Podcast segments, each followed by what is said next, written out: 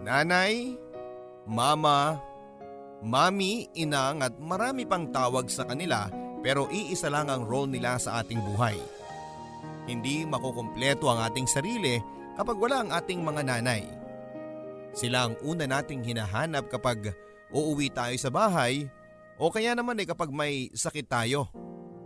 Ang ating nanay ang gusto nating makasama. Pero paano kung sinanay din ang maging dahilan ng miserable mong buhay? Kaya mo kaya siyang mahalin at patawarin? Mga kapuso, isa na namang kapanapanabik na kwento ang ating mapapakinggan.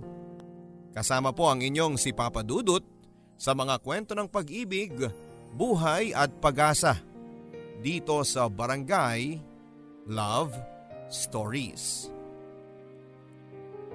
Dear Papa Dudut, Sa tuwing tinatanong ako ng aking mga anak kung ano raw ang naman ako kay mama, ang lagi kong sinasagot sa kanila ay lakas ng loob.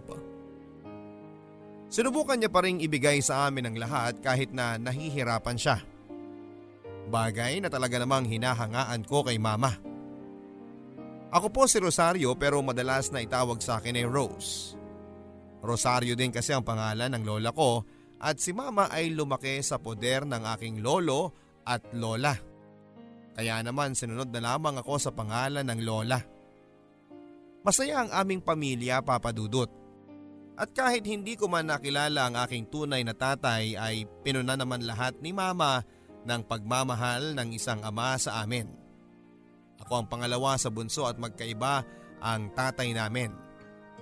Si Ate Mercy na siyang panganay ay pareho ang tatay nila ni Kuya Romulo. Pero sina Grace, Mark at ako ay magkakaiba na ang aming tatay. Ang sabi ni mama sa tuwing tatanungin ko siya kung bakit iba-iba ang tatay namin, nina ate at kuya, ang tanging sinasagot niya lamang ay masarap ang magmahal. Hindi ko alam kung maiinis ba ako kay mama o hahayaan ko na lang na ganon ang pananaw niya. Tandang-tanda ko pa yung araw na iiwan kami ni mama sa kapitbahay para maghanap ng trabaho. Tapos uuwi siya ng lasing pero kahit na ganoon ay may dala pa rin siyang pagkain para sa aming magkakapatid. Ma, sa susunod wag ka nang iinom ha? Ang sabi ko sa kanya habang pinupunasan ko siya ng malamig na towel para mahimasmasan. Anak, kailangan ko ito. Pagbigyan mo naman ako. Ang dami ko ng problema anak kaya naman kapag umiinom ako, ay nakakalimutan ko ang lahat ng yon. Ang sabi niya sa akin. Sa murang edad ko noon papadudot ay naranasan ko kung gaano kahirap pag wala kang pera. Buti na lamang at kapag walang wala ng pera si mama ay nandyan naman sina lolo at lola para sumaklolo sa aming mag-iina. At kahit na uugod-ugod na at mabagal ng maglakad sa tuwing pupunta sila sa amin ay madaming dalang gulay sina lolo at lola. Pati prutas kaya naman tuwang-tuwa kaming magkakapatid. Pero dahil na rin sa katandaan ay hindi nagtagal ang buhay ni na lolo at lola. At sa pagkawala nila ay napilayan si mama. At doon na nga nagumpisa ang kalbaryo ng buhay ko. Grade 6 ako papadudot Tandang-tanda ko pa noong naging apple of the eye ako ng aming mga kaklase. Hindi dahil sa maganda o matalino ako kundi dahil sa anak daw ako ni mama na kung sino-sinong lalaki ang sinasamahan. Noong una ay ayaw ko talaga sa kanilang maniwala. Pero noong mismong mata ko na ang nakakita ay bigla ay doon ako nagalit kay mama. Bumili ako ng isaw sa natira kong pera Pinabalot ko na lamang ito para yun na din ang ulamin namin ni na Grace dahil kami lang ang naiwan sa bahay. Sa hindi kalayuan ay nakita ko si mama. Kausap niya ang mukhang mayaman na lalaki. Maya-maya pa ay nakita kong pumasok si mama sa kotse ng lalaking yon. Hinintay ko si mama pero natagalan nito bago lumabas ng kotse. Mahigit isang oras ako naghintay, madilim sa lugar kung saan ay nakapark ang kotse. Bandang alas 7 na yon hanggang sa nakita ko ding lumabas si mama sa kotse. Paglabas nito ay may sobre siyang sinisiksik sa kanyang maliit na bag. Tatawagin ko sana ito pero nakita kong pagalis ng kotse na yon ay may iba na naman siyang kasama. Alam kong bata pa ako sa mga ganong bagay pero alam ko ding mali ang ginagawa ni mama. Uy, tingnan mo yung babaeng yun oh, kung kani-kanino sumasama. Kawawa naman yung mga anak niya. Hindi niya iniisip yon. Ang sabi nung ate na chismosa. Nagpintig ang aking mga tenga sa aking mga narinig. Gusto ko sanang sabihan sila na hindi ganon si mama pero ayaw bumuka ng aking bibig papadudot. Alam ko kasing baka kapag pinagtanggol ko pa si mama ay magkamali lang ako. Umuwi ako sa bahay na may mabigat na dinadala. Kami na lang ni Grace ang madalas na maiwan sa bahay dahil ang iba naming kapatid ay may sarili ding pamilya. Si Kuya Mark naman ay may trabaho sa construction na kahit pa konti-konti ay nakakatulong din sa pang-araw-araw na gastusin sa bahay. Napansin ni Grace na halos hindi ko nagagalaw ang aking pagkain. Ate, may problema ka ba? Tanong nito. Wala naman, kumain ka na dyan, ang sabi ko sa kanya. Nasa grade 3 noon si Grace at alam kong kahit sabihin ko pa sa kanya ang aking mga nakita ay hindi naman niya yon maiintindihan. Ate, nasan si mama? Ang sunod na tanong niya. Tinignan ko siya sabay sabing, Mamaya pa uuwi si mama? Ang sagot ko. Ngumiti si Grace at hindi ko alam kung bakit. Uuwi si mama mamaya tapos may dala daw siyang fried chicken. Yun ang sabi niya sa akin kanina. Ang galing talaga ni mama. Mahal na mahal niya tayo. Hindi ako nakapagsalita ng sinabi yon ni Grace. Pagmamahal? Anong klase kaya ang pagmamahal ni mama sa amin? Na kaya niyang tiisin na minamaliit kami ng ibang tao. Sana mali ang iniisip ko. Pero hindi ko kayang itago ito at dapat malaman ko ang totoong trabaho ni mama. Lumipas ang mga araw pero ganun pa rin ang laging eksena. Madalas ay makita ko si mama na may ibang kasama. Gabi-gabi ay umaalis siya at tuwing gabi ay uuwi siyang pagod pero maraming dalang kung ano-ano para sa amin. Ilang beses kong sinubukang tanungin si mama sa kung ano ba talaga ang tunay niyang trabaho. Pero pilit kong pinipigilan ng aking sarili. Naghintay ako ng tamang tiyempo hanggang sa dumating nga ang pagkakataon na yon. Isang gabi habang tulog na si Grace ay inaabangan ko si mama. Sinilip ko sa bintana na bumaba siya mula sa isang pulang magarang sasakyan. Maya-maya pa ay pumasok na siya sa bahay namin. Ma? Sino yun? Ang bungad ko sa kanya. O anak, bakit gising ka pa? Hindi ba sabi ko matulog ka na? Ang sabi nito sa akin. Umupo ito at binagsak ang katawan. Ma? Ano ba talagang trabaho ninyo? Ang tanong ko sa kanya. Bakit mo ba tinatanong sa akin yan? Ano naman bang problema? Ang sabi niya sa akin. Nakita ko na medyo nagagalit na si mama pero hindi ko pa rin siya tinigilan. Ma, sagutin mo na lang ako. Kung wala ka namang ginagawang masama, sasabihin mo sa akin ng totoo. Ang sabi ko sa kanya. Alam ko na kung bakit ka nagkakaganyan. Yan ba yung sinasabi sa'yo na mga kapitbahay natin? Na walang ibang magawa sa buhay kundi ang siraan ako? Ang sabi ni mama. Alam kong alam niya na siya lang ang laging laman ng usapan ng mga kapitbahay namin. Ma, pero hindi nila yung sasabihin sa akin kung hindi nila nakikita. Alam ko din ma. Madalas ko po kayong makita na iba-ibang sasakyan na naghahatid at nagsusundo. Kaya sana, sagutin niyo na ako ma. Totoo ba ang sinasabi nila? Ang tanong ko sa kanya. Oo, totoo ang iniisip nila sa akin. O ano naman ngayon? Hindi ko naman hinihingi sa kanila ang pangkain natin. Pinaghihirapan ko ang lahat. Ang sabi ni mama na napansin kong halos mangiyak-ngiyak na. Ang akin lang ma, ayokong may naririnig na masama tungkol sa inyo. Anak niyo ko ma at nasasaktan ako. Ang sabi ko kay mama. Hindi siya nagsalita papadudot. Nilapitan niya ako at niyakap ng mahigpit. Anak, sa akin ka lang maniniwala. Mahal na mahal ko kayo at lahat ay gagawin ko para sa inyo anak. Tandaan mo yan. Niyakap kong pabalik si mama.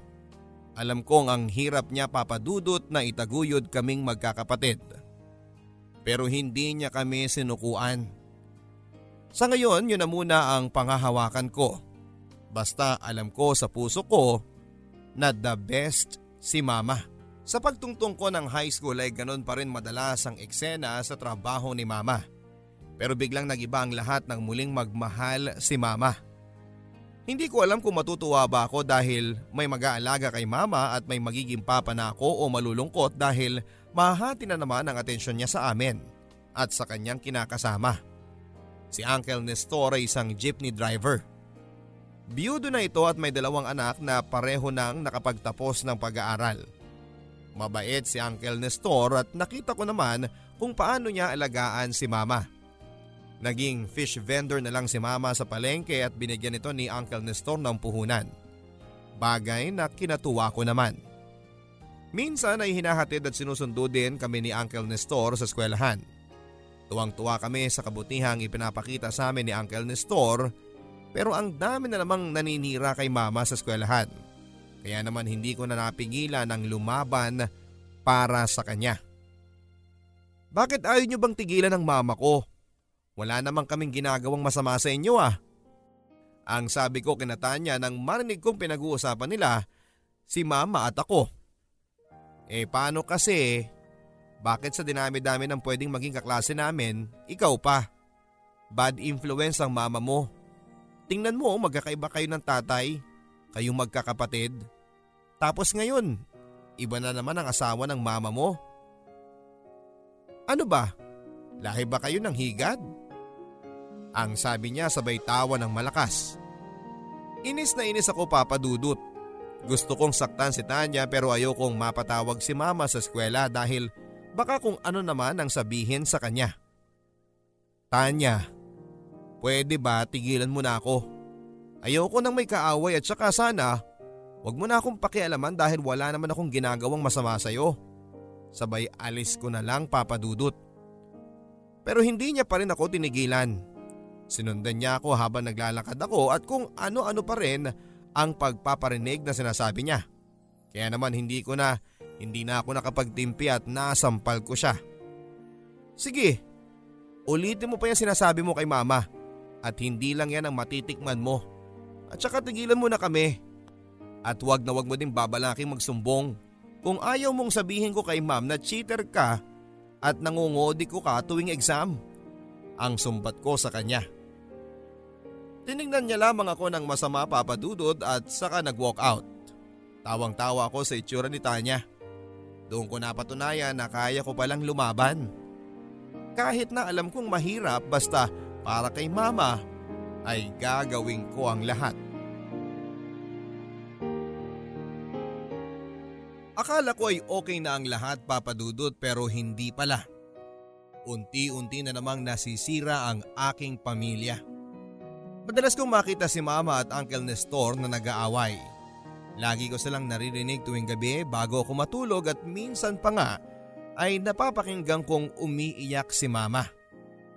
Tinatanong ko siya kung anong pinag-aawayan nila pero hindi ito sumasagot. Madalas kung sumagot man siya, ang lagi lang niyang sinasabi sa akin ay huwag daw akong makialam dahil away ng matanda yon. Hanggang sa ako na mismo ang makakita ng dahilan kung bakit nag-aaway sila. Papauwi na ako noon nang makita ko si Uncle Nestor na may kasamang ibang babae. Maganda, balingkinita ng katawan at di hamak na mas bata kay mama.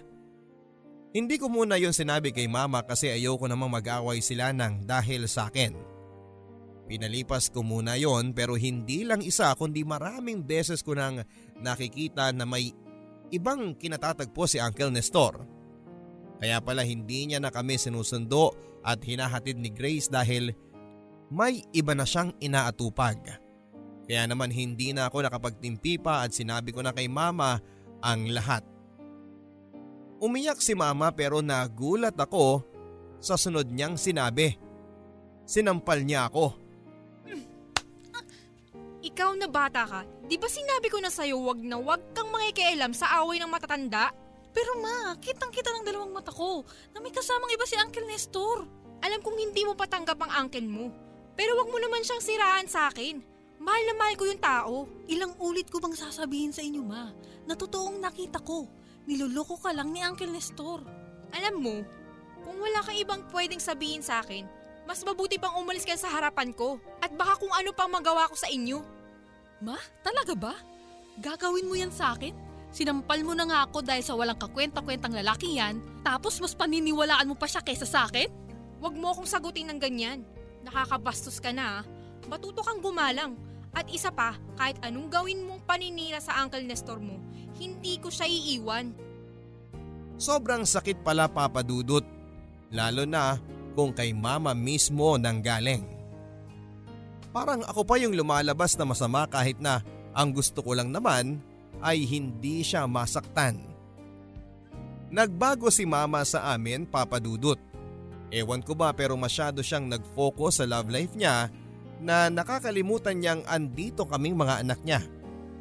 Nagkaanak si Uncle Nestor at mama pero hindi nagtagal ay iniwan niya si mama para sumama sa ibang babae.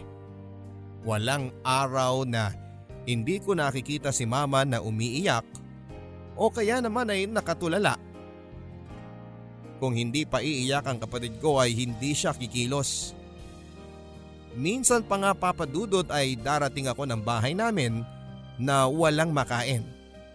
Tapos si Grace naglalaban ng lampin.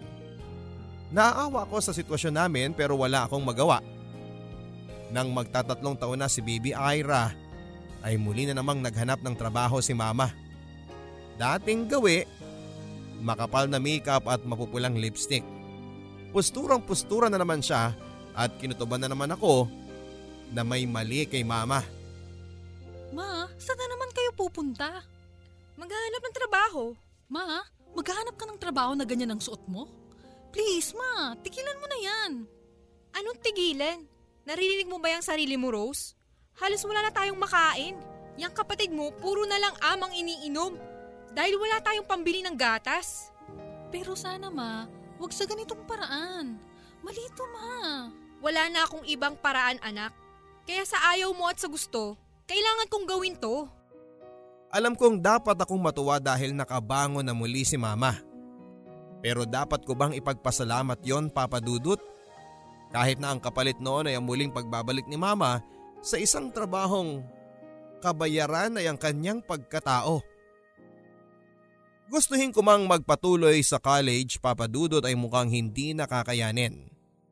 Kahit nag-graduate akong nangunguna sa klase namin at may scholarship para makapag-aral sa university ay alam kong mahihirapan lang ako. Lalo na si mama. Kaya pinili ko na lang na magtrabaho. Pumasok ako sa isang restaurant bilang dishwasher nila hanggang sa na-promote bilang waiter. Kahit papaano ay nakakapag-abot ako kay mama. At nabibilhan ko din ng pangangailangan nila ang aking mga kapatid. Pero si mama papadudot ay walang kadala-dala sa mga nangyayari sa kanya. Ilang lalaki na naman ang inuuwi niya sa bahay pero gaya pa rin ng dati, iiwan lang siya. Paulit-ulit, araw-araw na naman kaming bida sa mga chismisan ng aming kapitbahay. Hanggang sa makita ko mismo na may kasamang iba si mama. Sa katunayan niyan ay ibang lalaki ang nakita ko ngayon. Gusto kong lapitan si mama at sigawan para sabihin tama na ang ginagawa niya. Dahil kaya ko naman siyang buhayin sa marangal na pamamaraan. Kahit mahirap ay kakayanin ko. Punong-puno na ako papadudot. Kaya minabuti ko na lang na sabihan siya pag uwi ko ng bahay. Bandang alas 10 nang makauwi si mama Unang hakbang pa lang niya sa bahay ay sinabihan ko na siya kaagad. Ma, kailan ka ba titigil? Ang tanong ko na medyo nalakasan ko ata ng boses. Ano ba ito Rose? Pwede ba? Ilang beses na nating pinag-usapan to paulit-ulit na lang. Ang sabi ni mama sa akin. Sabay bato ng shoulder bag niya sa upuan. Hindi niyo na kailangan gawin yan ma. Kaya ko naman kayong buhayin kahit mahirap. Kahit maliit ang sahod ko ma basta wag mo nang pasukin ang trabahong yan. Ang pagsusumamo ko kay mama. Pero ramdam kong hindi niya ako pinakikinggan. Pagod ako Rose. Pwede ba matulog ka na? Ang sabi ni mama. Pero hindi ako nakapagpigil papadudot. Ma please naman. Makinig ka naman sa akin. Wala kang mapapala sa ginagawa mo ma. Gusto kong dito ka na lang sa bahay para makapag-aral si Grace at ikaw ang mag-alaga kay Ira. Ma naman, tayo-tayo na lang magkakasama. Sana makinig ka naman sa akin. Ang sabi ko sa kanya. Nakita ko ang pagtulo ng luha ni mama na agad niyang pinunasan. Tama na anak. Ayoko nang sasabihan mo pa ako ng kung ano ang dapat kong gawin. Ako ang nanay mo. Kaya ako ang nakakaalam sa dapat na mangyari sa buhay natin. Sige na, matulog ka na. Sabay pasok ni mama sa kwarto. Siguro nga ay wala akong dapat na gawin para pigilan pa siya. Tama siya. Anak lang ako at sino ba naman ako para sabihan siya kung ano ang tama at mali. Lumayo na ang loob ko kay mama. Sa paulit-ulit na sasabihan ko siya ay lagi na lang siyang nagagalit sa akin. Lalo na kapag sinasabi ko na na may kasamang ibang babae ang kinakasama niya. Tandang-tanda ko nga papadudot nung nag-away kami ni mama. Hindi ako makapaniwala sa ginawa niya sa akin. Yun ang unang pagkakataon na pinagbuhatan ako ni mama ng kamay. Pauwi na ako noon papadudot. Pagod na pagod nang makita kong may kasamang ibang babae si Uncle Robert. Bagong kinakasama ni mama. Pagkatapos na ibigay lahat ni mama ng pera niya kay Uncle Robert ay nag-away pa kami ni mama. Pero ang masakit sa akin ay hindi man lang ako pinaniwalaan ni mama. Anak, ano na naman bang ginawa mo kanina? Bakit mo sinugod ng tito mo? Ma, ako pa talaga ang tatanungin mo? Bakit hindi siyang sabihan mo kung bakit niya ginagawa yan sa atin? Rose, paulit-ulit na lang ba nating pag-aawayan to? Kung sana naniniwala ka sa akin, ma, hindi tayo magkakaganito. Alam mo naman na ang uncle mo lang ang nagpapasaya sa akin. Sana maintindihan mo yun anak. Ma, paano kaming mga anak mo? Hindi ba kami pwedeng maging kaligayahan mo? Kung lagi lang tayong mag-aaway, mabuti pa umalis ka na lang sa bahay na ito. Ma, naririnig mo ba yung sarili mo? Ma, lalaki lang yan. Hindi ka pa mabubuhay kapag walang lalaki? Mm, mm, lumayas ka na! Hindi kita kailangan dito! Yun ang araw na hindi ko talaga makakalimutan papadudot. Mas masakit pa ang mga salitang sinabi ni mama kesa sa sampal niya. Ang hirap ng sitwasyon ko papadudot. Akala ko ang nanay ang mag-aalaga at magmamahal sa iyo pero nagkamali ako. Dahil ang sarili mong ina pala ang siyang magtutulak sa iyo papalayo. Nagtrabaho ako sa umaga at sa gabi para lang maiahon ang aking pag-aaral. Gusto ko kasing makatapos ng sa ganoon ay makakuha ako ng magandang trabaho. Hindi na ako bumalik sa bahay namin. Masakit pa rin talaga ang loob ko kay mama. Si Grace naman na kapatid ko papadudot ay paminsang-minsang nagkikita kami. At ang kwento niya, lagi daw nag-aaway si mama at ang kanyang kinakasama. Binibigyan ko din ng extra si Grace kapag nagigipit siya. Balik ka na ate. Miss na miss na kita. Ang sabi niya sa akin. Gustuhin ko man papadudot ay parang nawala na ako ng gana. Mabuti nga at may mga kaibigan ako na pinatuloy din ako sa kanilang bahay habang wala pa akong nakukuhang trabaho. Babalik ako kapag may trabaho na. Huwag ka mag-alala. Papasyal tayo. Tapos pupuntahan natin yung mga lugar na gusto mong puntahan. Ang sabi ko kay Grace.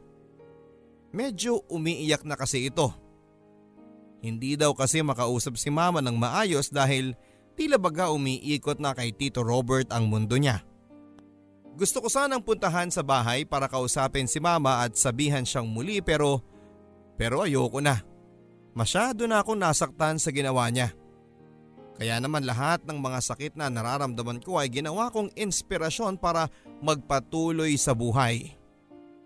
Nag-bed spacer lang ako at minsan sa sobrang pagtitipid ko ay hindi na ako kumakain ng almusal at maging sa hapunan. Tinatabi ko ang lahat ng pera ko para nang sa ganon ay madali ako makapag-ipon. At hindi nga ako nabigo papadudot. Kumuha ako ng kursong education.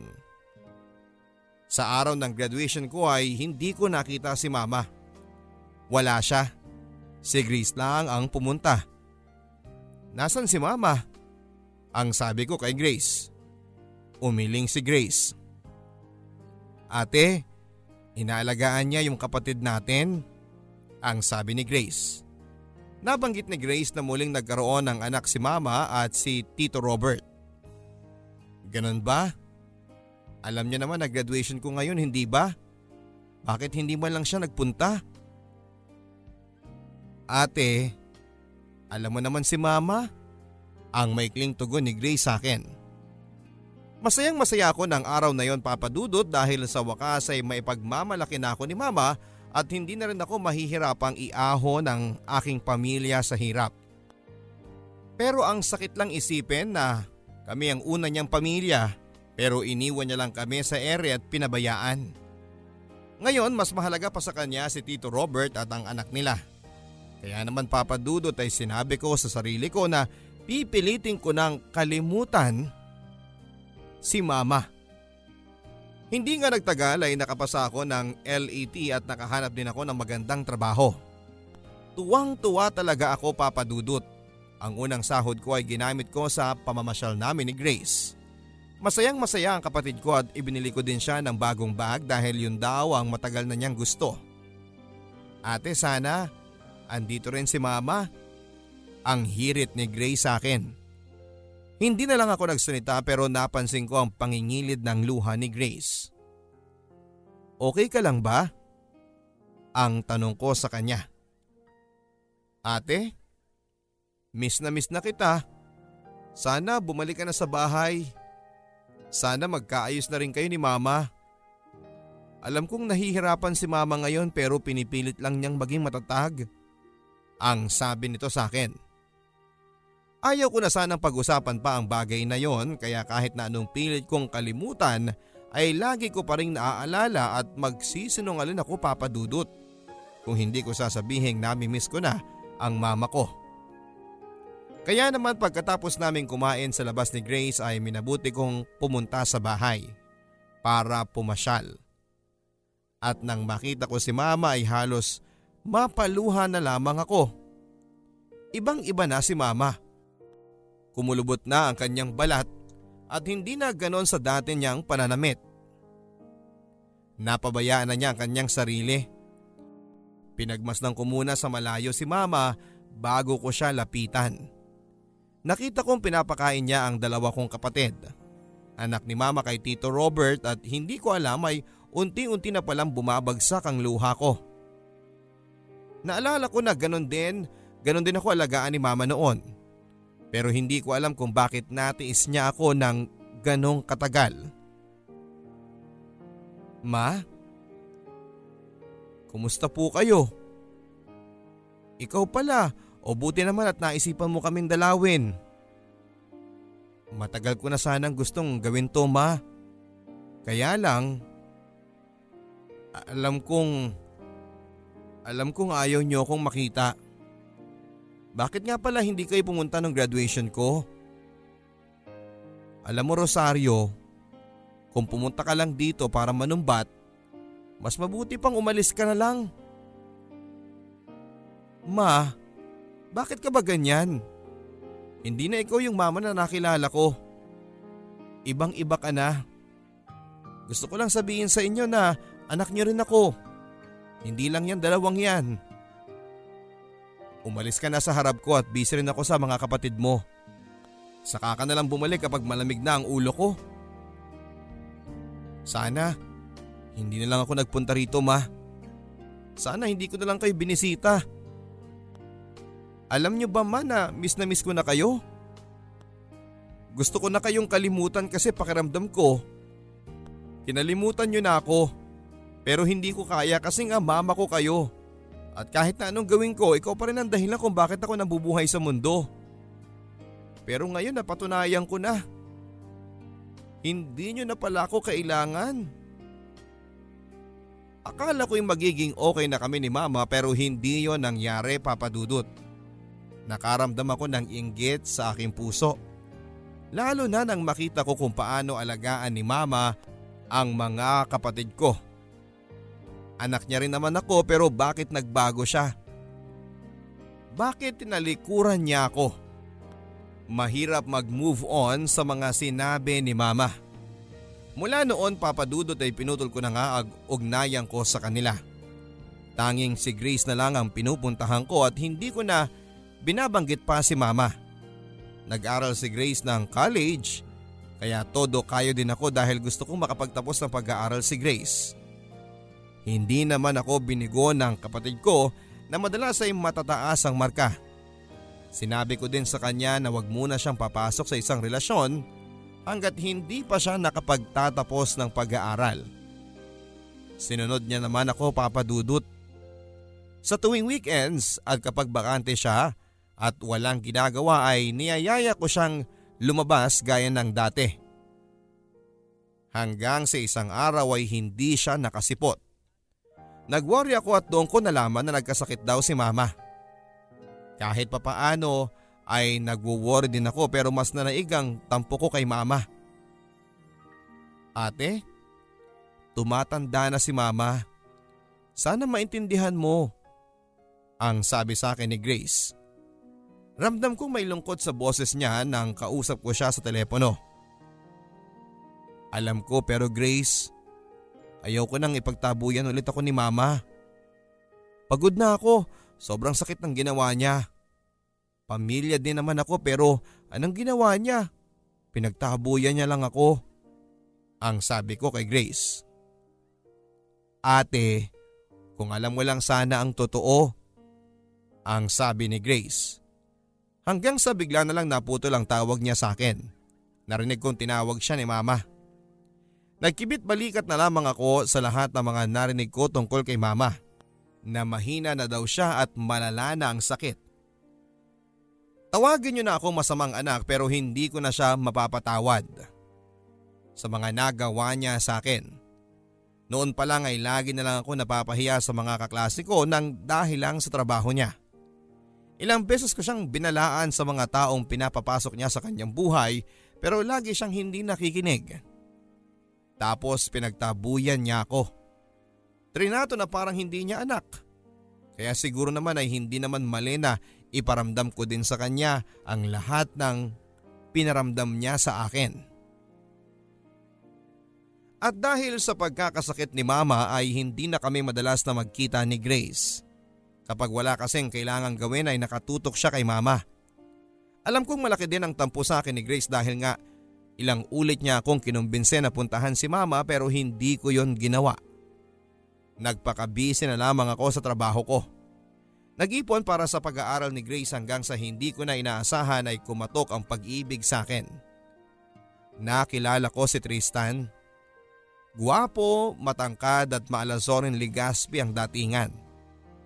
Noong una ay hindi ko siya masyadong pinapansin dahil pakiramdam ko ay siya yung tipo ng lalaking maraming bibiktimahin. Papaibigan lang tapos ay iiwanan ka din. Pero iba si Tristan. Niligawan niya ako at sinuyo halos araw-araw. Tristan, alam mo naman na hindi ito ang priority ko, hindi ba? Alam ko pero handa naman ako maghintay sa iyo, Rose. Kaya mo bang maghintay hanggang sa maging maayos na ang lahat sa amin ng pamilya ko? Hanggang sa mabuo ko na ulit ang sarili ko. Hihintayin ko yung araw na yun Rose. Nabibigyan mo din ako ng pagkakataon para mahalin ka. Eh paano kung hindi dumating ang araw na yon? Alam kong darating ang araw na yun Rose. Mahal na mahal kita. Mahal na mahal din kita Tristan. Hindi ko makakalimutan ang araw na sinabi ni Tristan ang nararamdaman niya para sa akin. Masaya ako dahil muli kong naramdaman na may importansya ako sa ibang tao. At alam kong hindi man yon maibigay ng pamilya ko.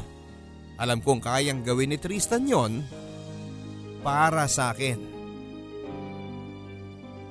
Inabot ng dalawang taon bago ko pinaubaya ang aking puso kay Tristan. Tuwang-tuwa ako papadudot dahil araw-araw niya akong inaalagaan, pinagluluto at dahil pareho kami ng eskwelahan na pinapasukan ay madalas din kaming magkasama. Kaya nga hindi nagtagal ay nag-decide na kaming magsama sa iisang bubong.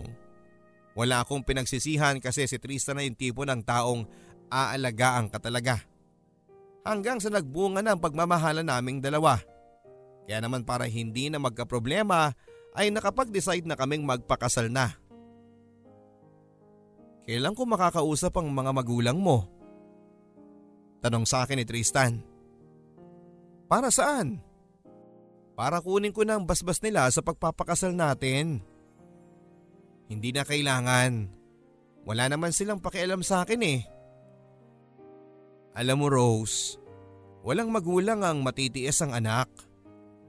Yung mama ko natiis niya ako. Hindi ko na siya nakikita ng halos limang taon. Minsan, sinubukan kong puntahan siya pero pinagtabuyan niya lang ako. Pero Rose, mahal, magulang mo siya. Sana naman ay buksan mo ang puso mo. Maswerte ka nga at may magulang ka. Samantalang ako, Matagal na akong iniwan nila mama at papa. May kanya-kanya na silang pamilya at ako ibinigay lang kay lola. Mahal, wag mong sayangin ang pagkakataon na yan. Para akong binuhusan ang malamig na tubig sa mga sinabi ni Tristan. Tama nga naman siya. Maswerte ako at may mama pa ako. Kaya naman kahit mabigat pa rin ang loob ko kay mama ay sinunod ko ang sinabi ni Tristan at pinuntahan ko si mama. Pero, pero huli na pala ang lahat.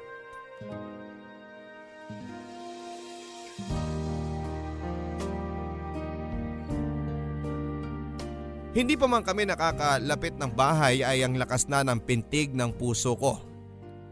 Kinakabahan ako na baka maulit na naman ang ginawa ni mama na itaboy ako. Papalapit na kami nang papalapit sa bahay at mas lalong humigpit ang pagkakahawa ko sa kamay ni Tristan. Maya-maya pa ay nakita ko si Grace. Nangayayat ito at halos isang taon din siyang hindi nakipagkita sa akin.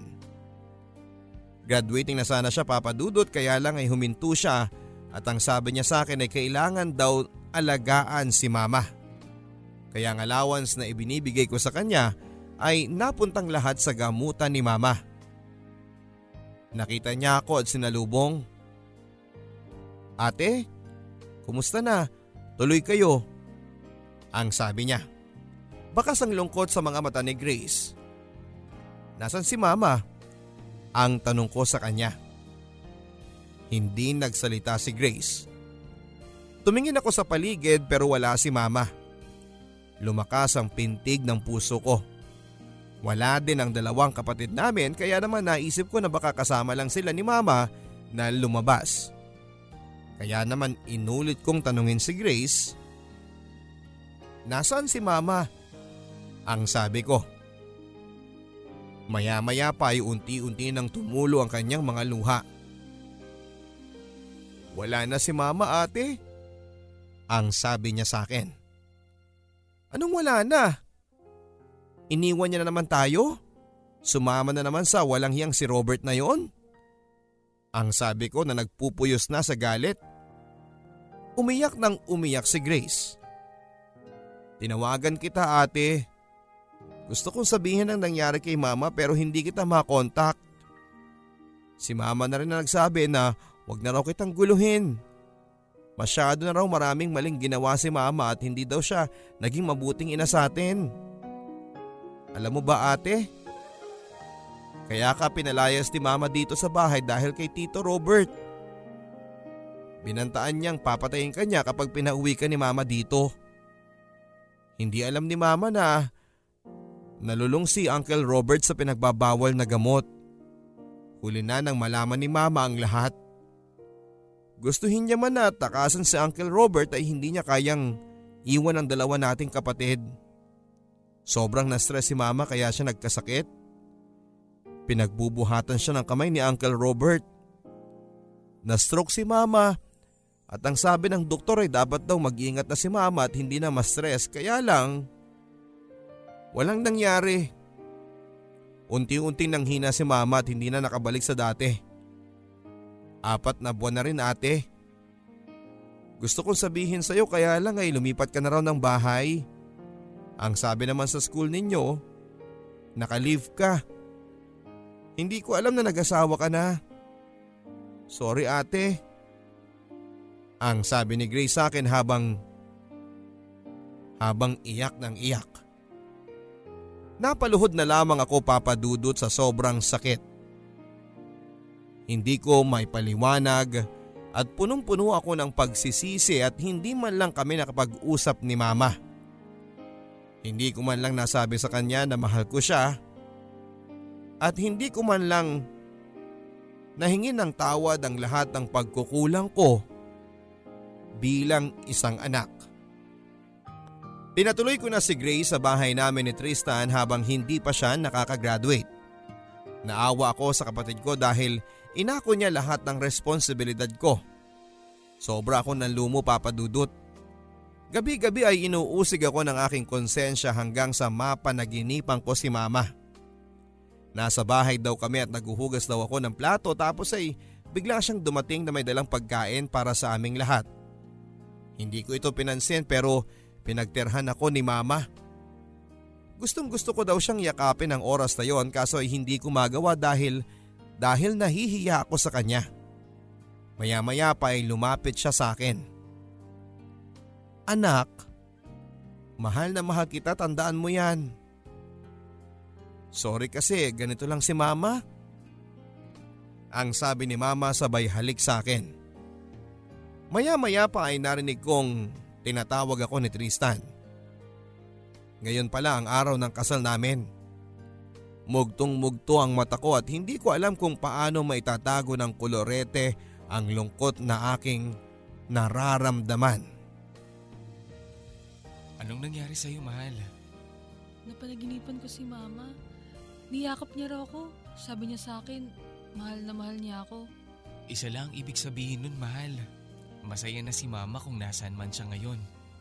Isipin na lang natin na may plano ang Diyos sa kanya. Alam ko masakit sa iyo mahal at nagsisisi ka pero mas mahihirapan si mama kung nakikita kanyang malungkot. Andito pa naman kaming lahat para sa iyo. Huwag kang mag-alala mahal. Hinding hindi kita iiwan. Salamat mahal. Hindi ko alam kung anong gagawin ko kung wala ka sa tabi ko. Andito pa naman ang mga kapatid mo. At ako, pati na rin ang magiging anak natin. Salamat mahal. Pangako ko, kung hindi man ako naging mabuting anak, sisiguraduhin kong magiging mabuting ina ko sa mga magiging anak natin.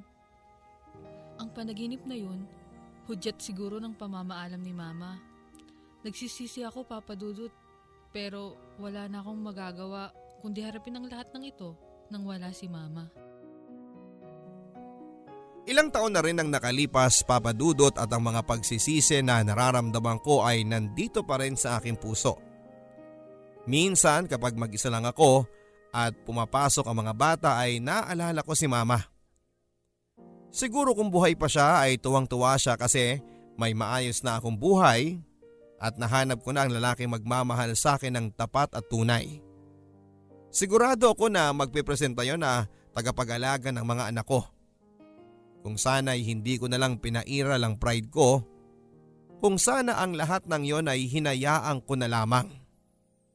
At hindi ko sinayang ang mga pagkakataon na andito pa siya ng dahil lamang sa galit ko. Hindi perpektong ina si mama. Pero naramdaman ko ang hirap niya para lang maging maayos ang pamilya namin. Na kahit sarili niya ay ginagamit niya para lang mabigyan kami ng maginhawang buhay. Nagsisisi ako dahil hindi ko man lang naibalik ang lahat ng sakripisyo niya. Sana kinain ko na lang ang pride ko. E di sana walang nasayang na pagkakataon na kasama ko si mama. Napapaluha na lamang ako, papadudot sa tuwing naaalala ko si mama. Pero wala na akong magagawa dahil nagkamali ako. Sa ngayon, papadudot ay tatlo na ang naging anak namin ni Tristan. Patuloy pa rin kaming dalawa sa pagtuturo. At may maliit na kaming talyer kung saan ay naging maganda naman ang pasok ng swerte sa aming negosyo. Si Grace naman ay isa na rin ganap na teacher. Nakapangasawa din ito at may maayos na ring buhay sa ngayon. Pareho naming tinutulungan ng aming ibang mga kapatid na hindi nakapagtapos ng pag-aaral. At ang dalawa naman naming kapatid kay Uncle Robert ay hindi na namin nakita pa. Ang huling balita namin ay pinaampon daw sila ni Uncle Robert kaya naman kahit malayo sila sa amin ay pinagdarasal ko pa rin na lagi silang nasa mabuting kalagayan. Maraming salamat po Papa Dudod sa pagkakataon na ibinigay ninyo para sa akin para may bahagi ko sa inyo ang aking kwento. Naway magsilbing aral ito sa ating mga kabarangay na huwag sayangin ang pagkakataon na meron sila para sa kanilang mga nanay. Hanggang dito na lamang po ang inyong kapuso at kabarangay, Rosario. Sa pagdaan ng mga araw, sa ating paglaki ay nakakalimutan natin na tumatanda na ang ating mga magulang. Madalas nating nakakalimutan ang halaga ng oras, lalo na para sa ating mga magulang. Hindi natin namamalaya na kokonti na lang pala ang oras na meron sila sa mundo. At kapag nawala na sila, doon lang natin pagsisisihan ng lahat. Ang ating mga ina ang ilaw ng ating tahanan. At sila din ang nagbibigay ng gabay at pangunawa sa atin. Kaya nga tayo may kasabihang mothers knows best.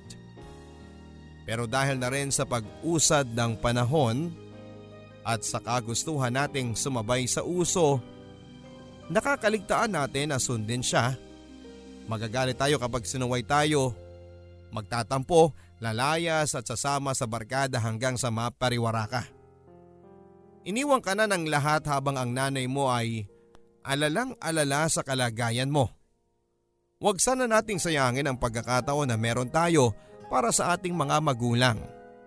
Dahil hindi lahat ay may chance para makabawi sa lahat ng sakripisyo ng pagiging isang ina. Mga kapuso ako po si Papa Dudut sa mga kwento ng pag-ibig, buhay at pag-asa dito sa Barangay Love Stories.